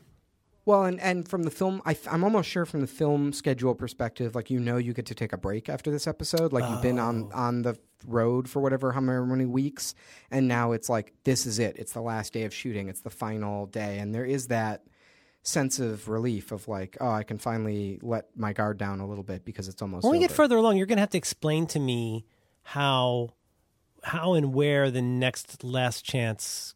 Is there another last chance kitchen? yes. That that's going to be okay. Well, let, let, we'll get to that in Last Chance Kitchen. I have a couple, I, a few things I noticed this week that, that I'm starting to figure out the, the production schedule. Oh, good. This is my favorite part. Yeah, I got, I got a little inside things that I noticed. Uh, so let's see. So for the uh, double elimination, um, uh, it was only uh, Amar and Carl had to go to the bathroom twice in the uh, quick fire to see who would uh, eliminate. And uh, Carl uh, made a crudo, which I was thinking, boy, that's a mistake. Like, there's been a lot of people called out for making a crudo. Yeah, but didn't he say like no? Who who was the one who said like, oh, I almost made a crudo because Jeremy, I think maybe somebody said I almost made a crudo because everybody's done really well with crudos, and I was like, mm, I don't know. I got the feeling the judges are a little sick of seeing crudos. Yeah, it's it's been the the, the sort of jokey go to food this season, and uh, Amar, I thought, comported himself. I mean, this is again, you don't get to taste the food, right? So all you get is what you see in the in the in as a viewer, what you see that makes the final cut. But Amar appeared to have comported himself extremely well. Like he he was he really I watching him I got this sense that he was he just got into like a flow state of like he was improvising, he was grabbing ingredients that look good. He did the technique that we've seen before of cooking a lot of things and then just putting the good parts on the plate. Mm-hmm. He made that he improvised that plum sauce that looked see I don't know, it seemed really unexpected and, and exciting and had a, a really nice piece of fish. But uh uh, oh, and then uh, of course the judges made fun of the crudo. Padma was like, "Another crudo, huh?" but uh, uh, surprise, Amar was out. Um, and uh, at that point, they send uh, Amar to Last Chance Kitchen, and Tom, in the quickfire, which is the first time, uh, or in the show, I mean, like plugs Last Chance Kitchen of like, oh, you can always come back in Last Chance Kitchen. And the way they sold that, did it make you think that maybe they were setting Amar up as like a ringer, like that this was a little bit produced of like they think Amar's coming, they sent him home in a in a on a you know slice of toast challenge, but then they're setting him up to come back through Last Oh, Chance like maybe that's the kind of thing Alex was talking about, where they shoot they shoot uh, coverage and then Right. put in parts that are interesting. So that would that's supposed to mean something. A little bit, yeah. Like they're trying to construct a plot for them, a comeback plot for Amar for themselves. Interesting. I like this theory. Um, it's possible. It just get the way they sold the Last Chance Kitchen of like a little wink to the camera of like, but you can always come back. I was like, ah, hmm, interesting. Uh, let's see. So then we go to uh, Hubert Keller. Oh uh, boy, J- Jeremy says he's a fucking legend. he's a legend, Max. legend. Uh, I do like him. I like he was him pretty too. Cool. And He Fleur, was pretty Fleur cool. is a pretty big deal. Have you been there? No, I have not, but uh, my wife tells me it's it's very good. She's been there. Well, you know, my wife in one of her not previous careers, but where place that she's worked, she did a lot of. Um, she basically worked for the dean of the medical school and did uh, special events for him, and uh, so you end up doing some very interesting special events. So she's she a lot of the places that you hear about on here, she has done events there. And uh, you know, sometimes we would like get invited to a tasting or something like that, but no, she only wakes me up for the important meetings. But but Flo- yeah, Flirty's a, a pretty big deal. Well, boy, you uh, you screwed that up because I think you missed your uh, your window. Oh, Alonzi. You know what sucks though is uh, I don't know when they showed the dining room, and it was like, oh my god, this place is just so amazing. You feel like you're transported to another time. I was like, yeah, you're transported to like 1972 at my aunt's house. Well, when the restaurant was hideous. built, it was awful. it was like It was like not. Am I, yeah, am I being was, a karma suck? Was it kind of hideous? No, no, it was old. It was old fashioned, right? It was there was a time. I mean, I, I think about this all the time in food. Of like there are, are you know where this where where there, there someone wrote about this uh, really well is uh, Anthony Bourdain's book uh, Kitchen Confidential. But there's been a big change in the last couple decades in food of going from this idea of well, what is fine dining of being um, luxurious and an expensive place where you eat expensive ingredients, mm-hmm. things that are hard to cook, right? That used to be like for my parents, and, and I think you know, I think I think maybe when you when I think like maybe 20 years ago when de Lys was was a newer restaurant, that was the big idea of like luxury and fine dining, and it's changed so much now. I mean, fine dining now is all about being unpretentious and oh we'll we'll celebrate just a simple vegetable and it's Oh, all about the integrity of the ingredient. So it's changed with the popular. I mean, I think our I think our generation's uh, conception of fine dining is much better, and I much prefer it. But of course, I do because I'm part of that generation. Sure. But like, I love the the the kind of unpretentiousness of of modern fine dining. But uh, it's just a big change, and I think that's why one of the reasons Fleur de Lys just looks like so out of time and place is like nobody goes to these fancy restaurants where there's like you know I don't know. Uh, print, unless it's ironic or or or you know like uh, shabby chic kind of decor Right. with like sh- candelabras. I mean, and that that could printed plates. No, no offense, but it could, no offense. It almost is the kind of thing they bring Gordon Ramsay to, in to help with. When was the last time this was remodeled? right? the um, y- you're frozen Provençal. Oh, that's not a thing. Right. Ugh.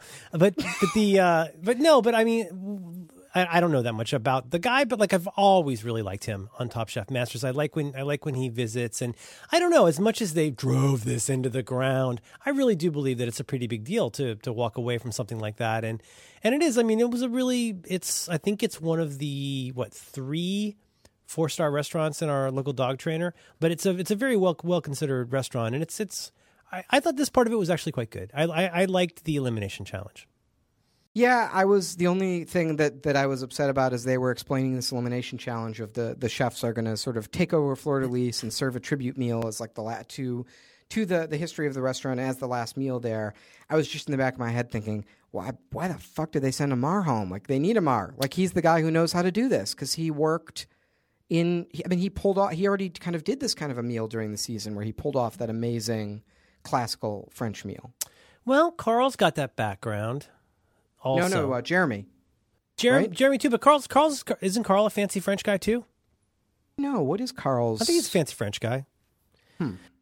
Yeah, but so what the challenge was? Uh, let's see. Uh, uh, Hubert Keller is going to uh, make you this uh, lovely stew dish, which I'm sure was fantastic, and you get to eat in the restaurant. And I, did you? Fi- I find it kind of charming that he made this sort of really well executed like peasant food. peasant dish. Yeah, yeah. I totally agree. And it's funny because we actually had stew for dinner that night. I was uh, don't know why I told you that, but we did. It was good. My wife made us stew in tribute to Fleur de Lys. We, Wow. we choose all of our we choose all of our food based on TV. uh, that's a big. Uh, that's a big honor, Merlin. Well, it's a very brave honor. It's a brave, brave, a big brave honor. But you know, interesting challenge. But you know, I, I think again, part of the narrative, you know, driving this one is that in order to get to where they could accuse people of overthinking it or being too ambitious, I guess they had to bring in all of this, you know, agita that everybody had. Yeah, right. And to it, it was in line with the gravity of the restaurant. Um, one so one interesting thing that I thought was they went. Uh, so they looked at the old menus of Fleur de Lys, planned their meal, and went grocery shopping. And then they had dinner with Hubert Keller and got to ask him questions. Oh, I Like, hadn't thought of that. someone asked him, uh, well, which we'll get into this in a minute, how do you conceive of a new dish? And I was like, boy, it's a sure shame that they didn't get to talk to the guy and have dinner with him and eat his food before they got to plan their meal. No kidding. Because I think some of them were sort of locked in of like an example of like I wrote down like Carl has fully gone insane where he looks at doing uh, a foie gras torchon and he goes, Is that the second time he's done that? Who, who was the last time when somebody made the not the uh, what's it called a terrarium? What's the thing with the layers? What's that called? uh, Terrine. Yeah, didn't didn't was it him or It was somebody a else? restaurant wars. Someone did who the hell? I think wait, it was- I, I can I scroll through my like it very was confusing Carl. notes. Mm-hmm, mm-hmm. Hurry, quick fire. Uh, I'm going through my. I, wow, this is really a uh, a trip through memory lane here. I'm going through all my notes for the whole season. Green. Terrain. Oh, here we go. Tom ate the terrine, made notes about it. Who the hell made this terrine? I'm sorry, I derailed you. Pallet. It was Palette. Now, who is that? Chef Carl.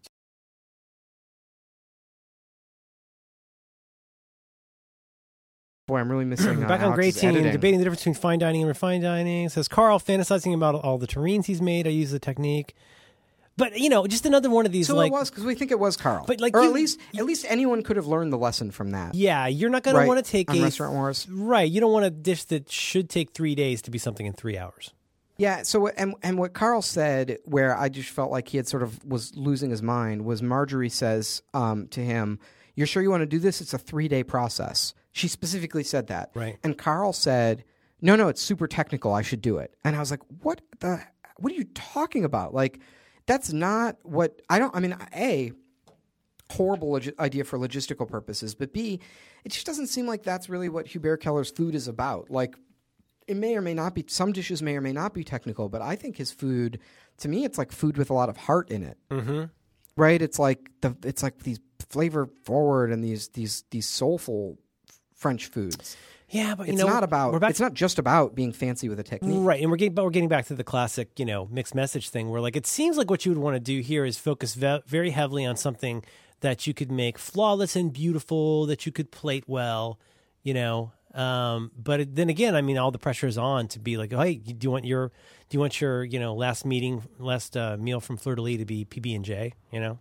Yeah, I, and and that's where I think maybe I mean maybe I'm reading t- too much into it because it's like it's all you get is what they show in the show. But like I was thinking of the meal that Hubert Keller made for them of that stew, and I was like, I wonder if this is a little signal of like Mm, right, right of like this is the least fussy, least pretentious, least technique forward food, but it's to him that's the one dish he's going to put on the table that's like this is what I'm serving to you to to tell you what I'm about right, right, right. And it was just really good, right? Everyone ate it and was like, "Holy shit, this is a good stew." Um, so I thought also really interesting. Uh, someone asked uh, Hubert Keller, "What's your technique for inventing a new dish?" Um, so he said, uh, I, I, I- wrote the notes down from the, the closed caption. He says, uh, It's usually after midnight when everyone's gone Oh, right, right, right. I have a glass of wine and I'm thinking about which dish I want to change on the menu. Let's say it's a lamb. So lamb comes in and I think, okay, I need a spice, I need an excitement, I need a texture. What makes the dish like a hook when it comes in front of the customer? Then I take a piece of paper and I start drawing. How am I going to place it? Where's the bone going to be and the sauce? And the next day I try it out on the line. And I thought, man, there's a lot of wisdom in that. Oh, there was, it was so interesting. And like seeing the actual drawings, it's like, I would never guess that that's the way he thinks about that. but I, I just like the there was something really interesting that I, I liked about his process of pretty quickly going from a mode of dreaming of right you're alone in the restaurant you're having a glass of wine and you're sort of following your heart and what food is calling out to you and then you immediately go into a step that's like very pragmatic. How am i going to put it on the plate? Where's the bone going to face? And then you're back to thinking about the your heads in the clouds and you're like what's the hook what's going to be exciting i think that's really interesting it's a way to put all of that stuff in a balance maybe of Yeah, like, and it goes it goes straight to what Nick was talking about when he was visiting here about you know I. I- You know, obviously he's not like a super fan of the show. He just doesn't know like the little tricks and stuff. But he was like, you know, hey, if, if I was going to go do restaurant wars, the first thing I'd do is just plan, plan, plan, plan, plan. Like spend huge amounts of time on that planning part. And that's kind of what you're talking about here. Is like let's think through this. Yeah, and I bet a lot of the time when you take the moment to draw how the food is going to go on the plate, it, you start to realize things that you didn't think about, like Right. time constraints that you didn't think of, ingredients that you don't have, you know, techniques that are going to be tough, whatever. All these little considerations that sometimes sneak up on you when you're cooking, of like, ah, shit, I really needed baking soda and we don't have any. Once you're thinking about it on that very practical level of drawing a picture of it, it's hard to forget. You know, somebody on a recent episode of Back to Work, somebody had asked us to talk about whether, you know, we still use getting things done, and especially in my case, Dan's not a getting things done guy, but was asking me like, you know, do I still do getting things done? Am I still like, you know, uh, really the ardent fan fan of that? And I'm still a hugely ardent fan of GTD, and I still highly recommend it to people. But I'm not really doing GTD, you know, uh, the according to Hoyle version.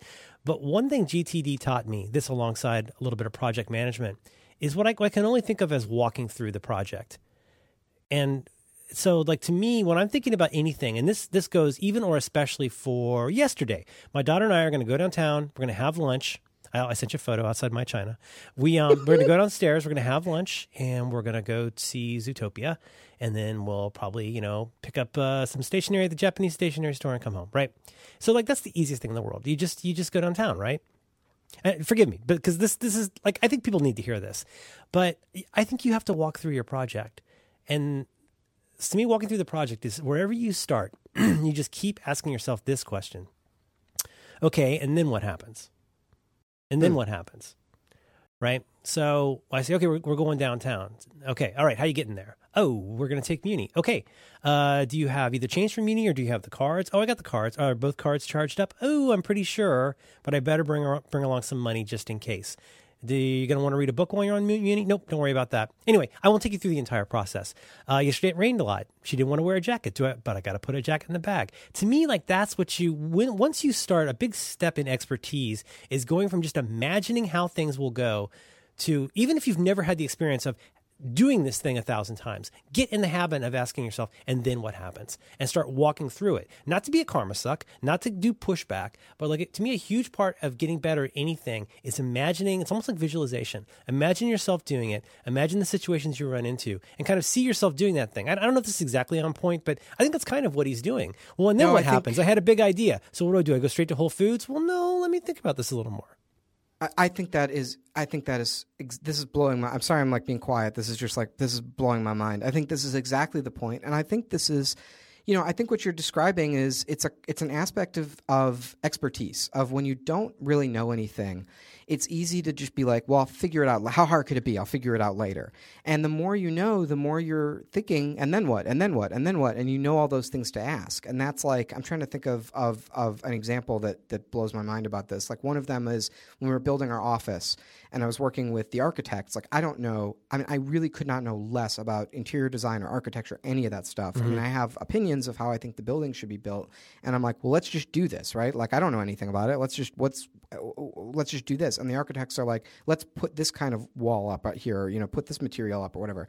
And the architects are like, well, how is that going to meet up with the other thing, right? They know all those que- those and then what questions to ask that get you to where you need to be. Where it's like, well, if you if you have no expertise and you don't know what you're talking about, it's easy to skim over that stuff. But that's the difference between it it working or not, let alone it being excellent or not. Or also, yeah, the, the excellent part is, is a good is a good point because you can probably survive most projects. There's going to be some kludges along the way with anything that you do, and you can be prepared for that. But like you know, sort of to your point here of like when you think about what you're going to need at the grocery store.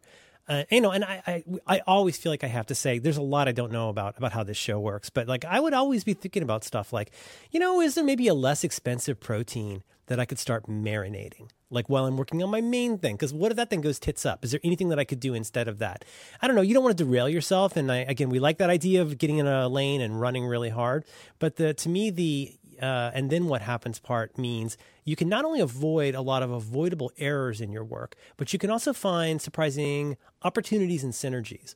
Like if you're doing something with getting into an office, well, wait a minute. Let's stop for a minute. Are we really just moving into an office? Are we growing? Do we are we going to need to grow more, more in the future? Like all these dumb questions that makes people roll their eyes are a great way of discovering uh, hot disputes you didn't realize there were in the office. Like, why are we doing this? How is this going to change like our, our commute? Like all these different kinds of things. When you start making it okay to talk about the and then what happens questions, you will, and you're honest about it, you will learn so much about assumptions. You will learn about opportunities. Like, oh, maybe this is also a good point to uh, bring in that new desk, this new furniture in this area. Like, do we want to do that after we've painted the walls? You know what I mean? Like, there's all these things where, like, if you do that in the right order, like, it makes you a slightly more careful thinker, and it presents you with more opportunities about what you never would have realized. I did um, a couple of years ago. I did the the Tufte class. You know about that? Yeah, thing yeah, my wife like did that. Yeah. Um, I, I, I, I mean, I think people could. I don't know. I, I got some things out of it. A lot of it was like I, I could have just. I mean, I, I had read his books, so it was a lot of it was like just a dumbed down version of reading his books. Uh, Edward Tufte, for for people who know, is a, very well known sort of designer and information designer, and he's been doing these sort of public lectures and classes, or not public. They're actually extremely private, and that you need to pay a lot to go to them. they But, won't uh, even tell you where they are. yeah, right. Um, but uh, so I did that, and one of the things that I that was just I just it was a little throwaway comment that he made, but it was like I just absolutely loved it. He was like, he's like a question you can ask in almost every situation to bring clarity to what you're doing is to ask someone and to ask yourself, how do you know that? any, Oh, almost God, any yeah. piece of information that you're relying on, just stop for one second and go, how do you know that? And I do find myself saying that to people, literally that question, how do you know that? Sounds so confrontational. Uh, it can. Um, I, I mean, I'm, I'm, I, I hope. The only time, know, the only time most people, Yeah. including me, I have to say, no, no, I'm, I'm on your side here. The Yeah. truth is, and if you're like sensitive as I am and worried about criticism and making everybody love you, the only time most people ask a question like that is when they already disagree and they want to find a reason to disagree with you definitively. Right. Right. That's why it's always funny when, when you see little uh, shots of uh, Padma talking to the chefs and she asks a question like, "Did you mean to have the citrus and the salt?" and, the, and you're like, because it might be it could be a trick question. Yeah. It could- Another crudo, huh? It could be that's her favorite part, or it could be that's you know fodder for when you get thrown off. But normally people are only asking for that information. I think when they want to try and disagree more about something. But it, Right. in the right environment, is it, is- Let me ask you this: in your culture, your team culture, is that kind of question okay to ask by people other than you? Uh, this is one of those things of like culture is defined by what you do versus what you want it to be. Mm-hmm. And I have to say, I go around asking people, how do you know that multiple times a day? So I guess it is the kind of culture where that's okay. Do they ask you and that? I don't. Yeah, people ask me. Well, at least, at least I think people do. I mean, I ask myself that a lot. But anyway, the only reason I brought that up is um, I just I, I just like the idea of. Can I just say this is a very brave episode? You and I have both shared some thought technologies that are very, very brave.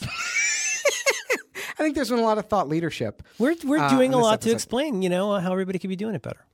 Um, no, but I just uh, I like I'm I'm I'm just interested in the idea of and then what as being a question like um, how do you know that? Oh, dude, I, I could not agree. This is the Yeah. John Siracusization of my mindscape. Is like being around John, and you know, I, I, I'm led to believe you heard some episodes of our show. I think you could listen to that show and hear me over time evolving a little bit because he loves evolving and adaptation. But but someday we'll release the episode of him and Roderick. Um, no, he won't. But but uh, he's really gotten into my head, and even though I'm not good at it yet, I am more and more asking myself exactly that kind of question. And you know, or with John and stuff like, well, wait a minute, what's my rational basis for that? Like, where did, or in your case, like, where did that come from? Because you know, if you start examining where all of these things come from, you end up with just a handful of ashes. You're like, oh my god, I, I have this is based on nothing. This is based on a guess about something that I had in junior high, and I still cling to it like it's the fucking Magna Carta. boy Very brave. brave episode. Ah, let's see. so he draws He's, a picture. uh, he draws a picture of his dish. He's against special districts this week, Merlin. Oh my goodness! That was a good one. I'll cop to that being a good one. Yeah, I, I That's I, that's an issue I never heard about before. yeah. I flipped over and watched a, watched a sports show. I got a minute into that and I was bored. I watched a sports show about the Chicago Bears and it was very good and it made me sad. Have you seen? Do, there's something called Thirty for Thirty, which is an ESPN series of things about sports, and I watched an hour and a half movie about the uh, '85 Bears. Um, is this the one on? Is this the documentary series on Netflix? Yeah, it's all, all over the place on Netflix, but they're actually yeah, really you know good. what?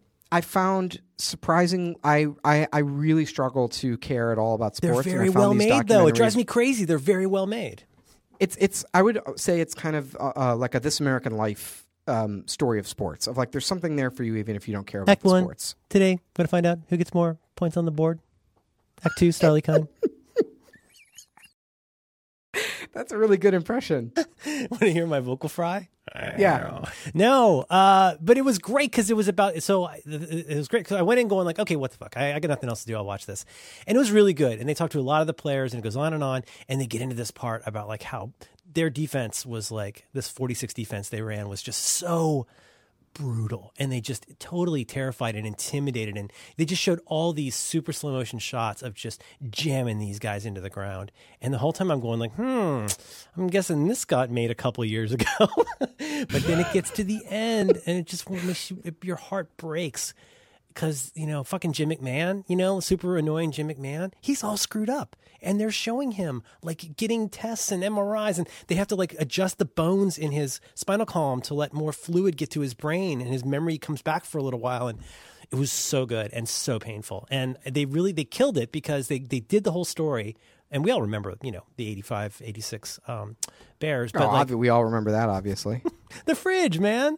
Super Bowl shuffle, and then you get, but then you get to the end, and it's like then they go through all the CTE stuff, and then they get go through the death of like Walter Payton, and it was really, it was good, it was touching, and it was well done. uh, well, let's put that. Uh, let's stick that in the show notes. What's that one called? Uh, it's called Thirty for Thirty. The I think it's called the eighty five Chicago Bears. All right. Um, So he, right, he draws his food. Let's see, we're we're so close here. Uh, oh, here's the note I made. Here's the note I made to close out that part. Why doesn't every episode of Top Chef have a segment where the chefs have dinner with whoever's like guest judging the episode, or even if it's just Tom, and they just get to get advice from them? I would and it- love that, like a little bit more Anthony Bourdain. Like, Like, I would love was- just a little bit more of like let's talk about, you know, about how we do this in a practical and philosophical way that's not bullshit. it, it took it was 45 seconds of the episode was- for Hubert. Keller to talk about his process for coming up with a dish, and it's by far by far my favorite moment of the season. Yeah, it was really nice, and it felt genuinely warm and Yep. and useful. I saw. Uh, speaking of uh, that, oh god, this is going to be a long one. I saw uh, Emeril Lagasse and uh, uh, uh, uh, Oh, you saw Blais. Blais. you saw. Blais. I, Richard forgot Blais, about that. Yeah, He was there representing a brand. Uh, we went Let me to get this. He was um, uh, there's a really useful box. Spec- he was there for Spectrum Brands. Spectrum Brands. Uh, we went to the the. I think what it's a called like- horrible name. we Are went- you on the Spectrum Brands? I don't understand the It's question. a very, it's a very special. It's a very special family of brands. It's a very very brave spectrum of brands. Uh, we went to a bunch of designers from the office. Went to the like sh- uh, the uh, I think it's called like the Homewares show or something, and it's at McCormick Place. The, the You said it was the International Home and Housewares Show. That's the one, and uh, it was mostly ridiculous. Like anytime you get to be an inch away from like all the the internal bullshit inside of an industry, it's really funny if you're not part of it. So it was really funny seeing all the marketing pitches to everyone. But it's like essentially a retail show where every if you can think of a kitchen brand, they're there with like a, a booth and a display and showing all their spatulas and their knives or whatever the hell they do. So we saw, um, I saw Emeril. Uh, I think at whatever company makes Emeril's like pans, and I, I thought about going to take a picture of him for the podcast, or, or asking him, you know, trying to record a minute of conversation with him, and it just, I don't know, I, Yeah. too, I couldn't really bring myself to do it. He was talking to a bunch of business people about his uh, his pans. He's a bit of a pan man. Um, but uh, uh, so I saw Emeril and uh, kind of chickened out about talking to him. Um, spent a lot of time at the Zojirushi booth, which is my favorite brand of uh, home goods. They make the uh, the really good thermoses uh, um, that I'm obsessed with. And then uh, we were walking through like the appliances, and I wanted to check out SodaStream, uh, where I got a little uh, contact for you and Dan Benjamin, so you could finally land that uh, SodaStream uh, sponsorship. Jackals. Um, and uh, let's see, and then uh, yeah, on the way out. Oh, by the way, great news about SodaStream sponsoring Back to Work. They're uh, they've uh, pulled out of the West Bank. Apparently. That was Okay, I wasn't news. going to say anything. Yeah, That was so a now you problem. can uh, now you can carbonate and not uh, feel bad. Problematic. the occupation was problematic. Uh, but uh, yeah, they're uh, it's uh, uh, you don't have to feel bad anymore. Mazel tov. Yeah, they did it. Um, it's a it's a it's a two state solution. I asked them about It's a new kind uh, of hybrid solution. Yeah, uh, I asked them about. So they were making. They had a, actually. So I'll be honest. They had an incredible booth. They had probably one of the coolest booths there. And what they were doing is they had all the soda streams out, and they had a bar with like thirty attendants on it, and they were carbonating water to Their, order their with their business different model flavors. is mind-boggling. Their business model, like it's it's just incredible to think about. That basically they sell plastic and air. I know. It's mostly mostly they sell air. It's Yeah. really really amazing when you think they sell carbon dioxide. Well, think of the people who do that of uh, canned water, right? It's like it's no. Oh, believe it's me, I arguably know. less crazy than the people who sell the canned water. But anyhow, I asked them. So I got a, a demo, and they were giving away. Speaking of wastefulness, they were giving away just big hard plastic, like I don't know what you call it, the growlers or whatever, full of fizzy water Mm-hmm. Oh, nice. for free, just filling it up with fizzy water, and then here, take this. So Oh, that was wow. pretty crazy. Yeah, it was crazy. And we all immediately, you know, we drank them and immediately threw them in the recycling because we want to carry it around. But it was like, uh, um, I mean, like mini growlers, kind of. America. it was a crazy, it was a crazy booth. And as they were doing it, I asked the the woman who was making my water. I was like, "Could you burp it again?" And she was like, "Yes." And she burped it twice. And then I asked her, "What's the official company stance? Do you call it burping?" And she was like, "Well, um, we like to call it whistling. You let it whistle." Oh, whistling is what happens before it burps. Whistling's for saying- amateurs. the, I'm saying the canonical. Uh, I didn't get into the whole, you know, back to work uh, uh, technique, the uh, the Soda Stream method that uh, that you guys have You know, advocated. you know how you can tell when you're done? You hear this. that's no, that's it's that's it whistling, Merlin. Oh, I thought you were talking about the the kind of like the. Uh, I think they just wanted to make a kind of like an actress farting, like just a very dainty little. They they don't prefer. If you can believe this, the canonical corporate term is not burping. How interesting! Yeah. Wow, what a day! And you got Smeg. You went to see, you went to see Smeg. We saw a brand called Smeg, Smeg. and then uh, I saw, and then I saw my favorite Top Chef contestant of all time, my favorite personality on Top Chef, Richard Blais, uh, wearing a little like the Britney Spears headset with the Mm-hmm. little microphone uh, dingus on the end of it, at uh, the family of brands, the parent company of Black and Decker, Spectrum Brands. Spectrum Brands, and he was demoing a sort of three stack high countertop Black and Decker toaster oven. Oh, it looks like a Breville, but I guess that must be a Black and Decker. It's a Black and Decker toaster oven that was like three. It was like a five decker, right? Like you could put a a ton of stuff in there, and he was making muffins in a Black and Decker toaster oven, and he was selling the bejesus out of it. His hair was all cool and spiked He up. looks pretty he was coked like- up in this picture. I got to say, Uh, he's very he was, animated. He was full of energy.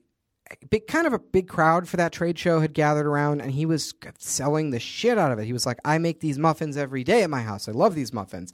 And I was thinking, really, you come home and you make uh, muffins a tray in your toaster oven? I, I don't know. Hmm. So I didn't have the heart to go up to him. Um, I felt like it was to me. I, I felt like when you, it's like running into an old. It's like seeing an old college friend who you haven't seen in a long time. Like it was this like recognition of someone, but also he was like eating out of the dumpster. So I was like, the I was like, the kind thing here would be would be to pretend going, for both Steve? of us. yeah, right. It's like We're it's kind of a kindness to just pretend that I don't know him somehow. Uh, I think he probably does pretty well. Uh, listen, I, listen. Being, I, I don't mean, I don't mean any of this to be mean to, to, to him or Emeril. Not that I feel like I mean, would this has listen got to be free and, money for him. and be wounded. No, and listen, like being a chef and running restaurants is fucking brutal business. It's so hard. You have no time and you don't make but a lot of money. But he probably got fifty thousand bucks for this. Oh, no doubt. I mean, good for him for this was easy, great, high paying work. I hope he negotiated a great deal. I hope he got paid and took care of his family. But it was not, it was just a thoroughly bizarre thing just seeing this guy who I really got, look up to making uh, muffins in a toaster oven and just extolling the virtues of uh, toaster oven muffins. Anyhow, uh, let's see. So- Flavor bullets, pew, pew, pew. Oh, you got Uh, so Carl's gonna he's, he's doing he's rolling his own. Um, let's see. He rolls up his own. Uh, That's right. Carl makes the foie gras torchon, uh, which again, it's like just like in the toast one. It's like so clearly telegraphed. Like, don't do this. Uh, Isaac made a duck ballotine. that was that um, was ambitious. uh, felt bad. I felt bad for him. I felt like he was really stretching himself to show the refinement that that he's been criticized for not having. Yeah. and ultimately sort of just underscored that that is not he's not good at that, and that's not his style of cooking. And I wish. For Isaac's sake, I mean, he was safe. He's going to the finals, so I don't feel that bad. But I do wish for his sake he had had the. Mm, I wish he was brave enough to make a peasant food, to make the kind of food that is his thing, instead of making a cherry. Exactly. Something something like a hearty rustic dish that you could serve in a place like that. That that it, you know make it make it beautiful. Have it have these great flavors. He obviously enjoys that kind of food. It isn't just about whacking meat with a machete. Yeah, I'm with you on that. But you know, so he had to skin six or seven ducks to do that. in one piece. Oh my god, that's amazing.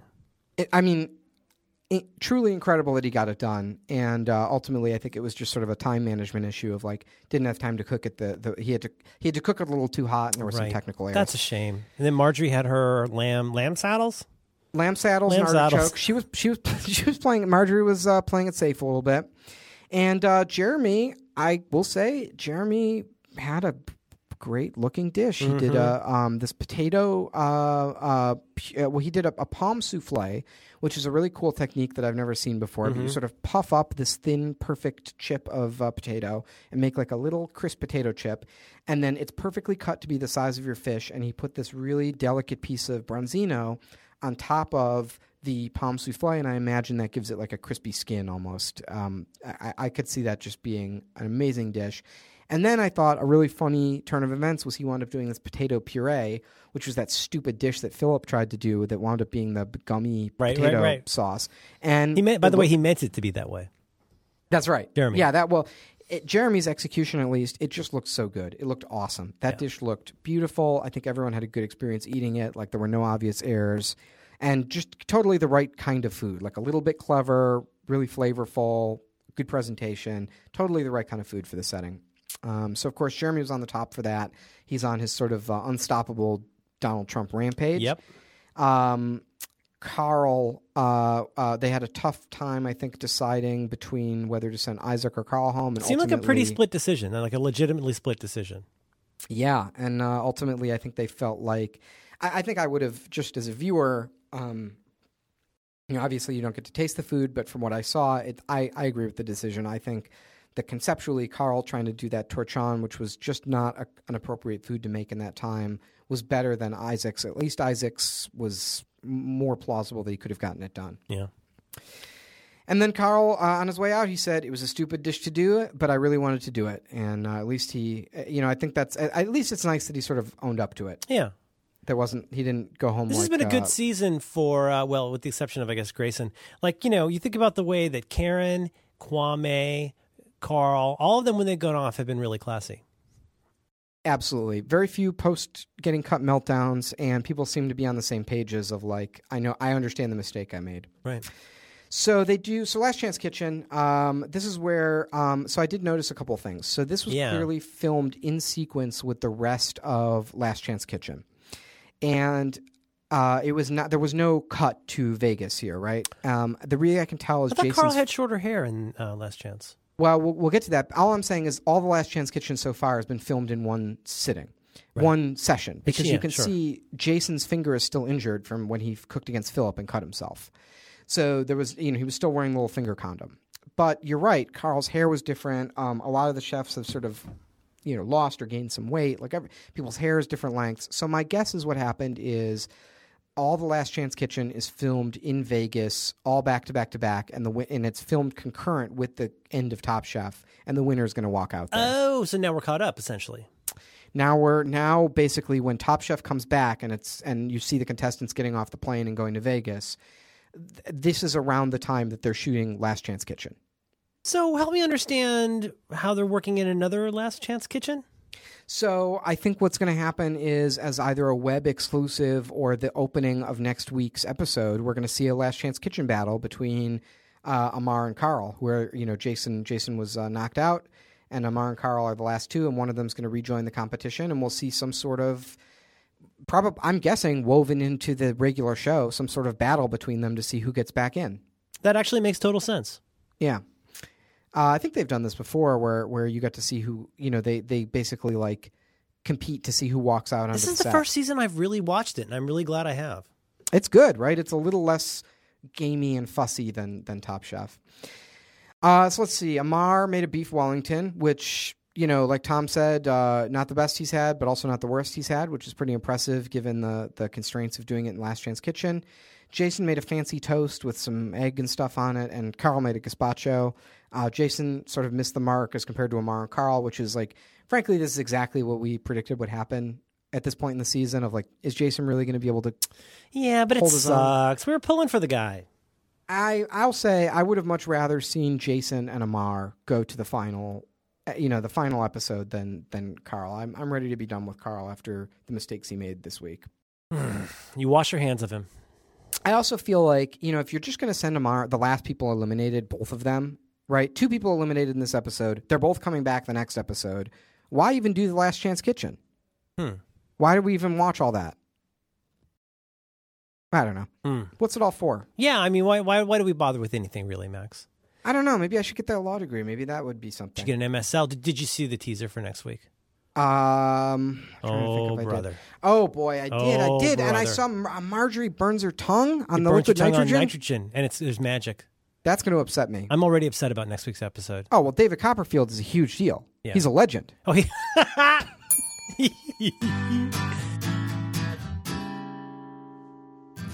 This is Top Chef, is not Top Scallops.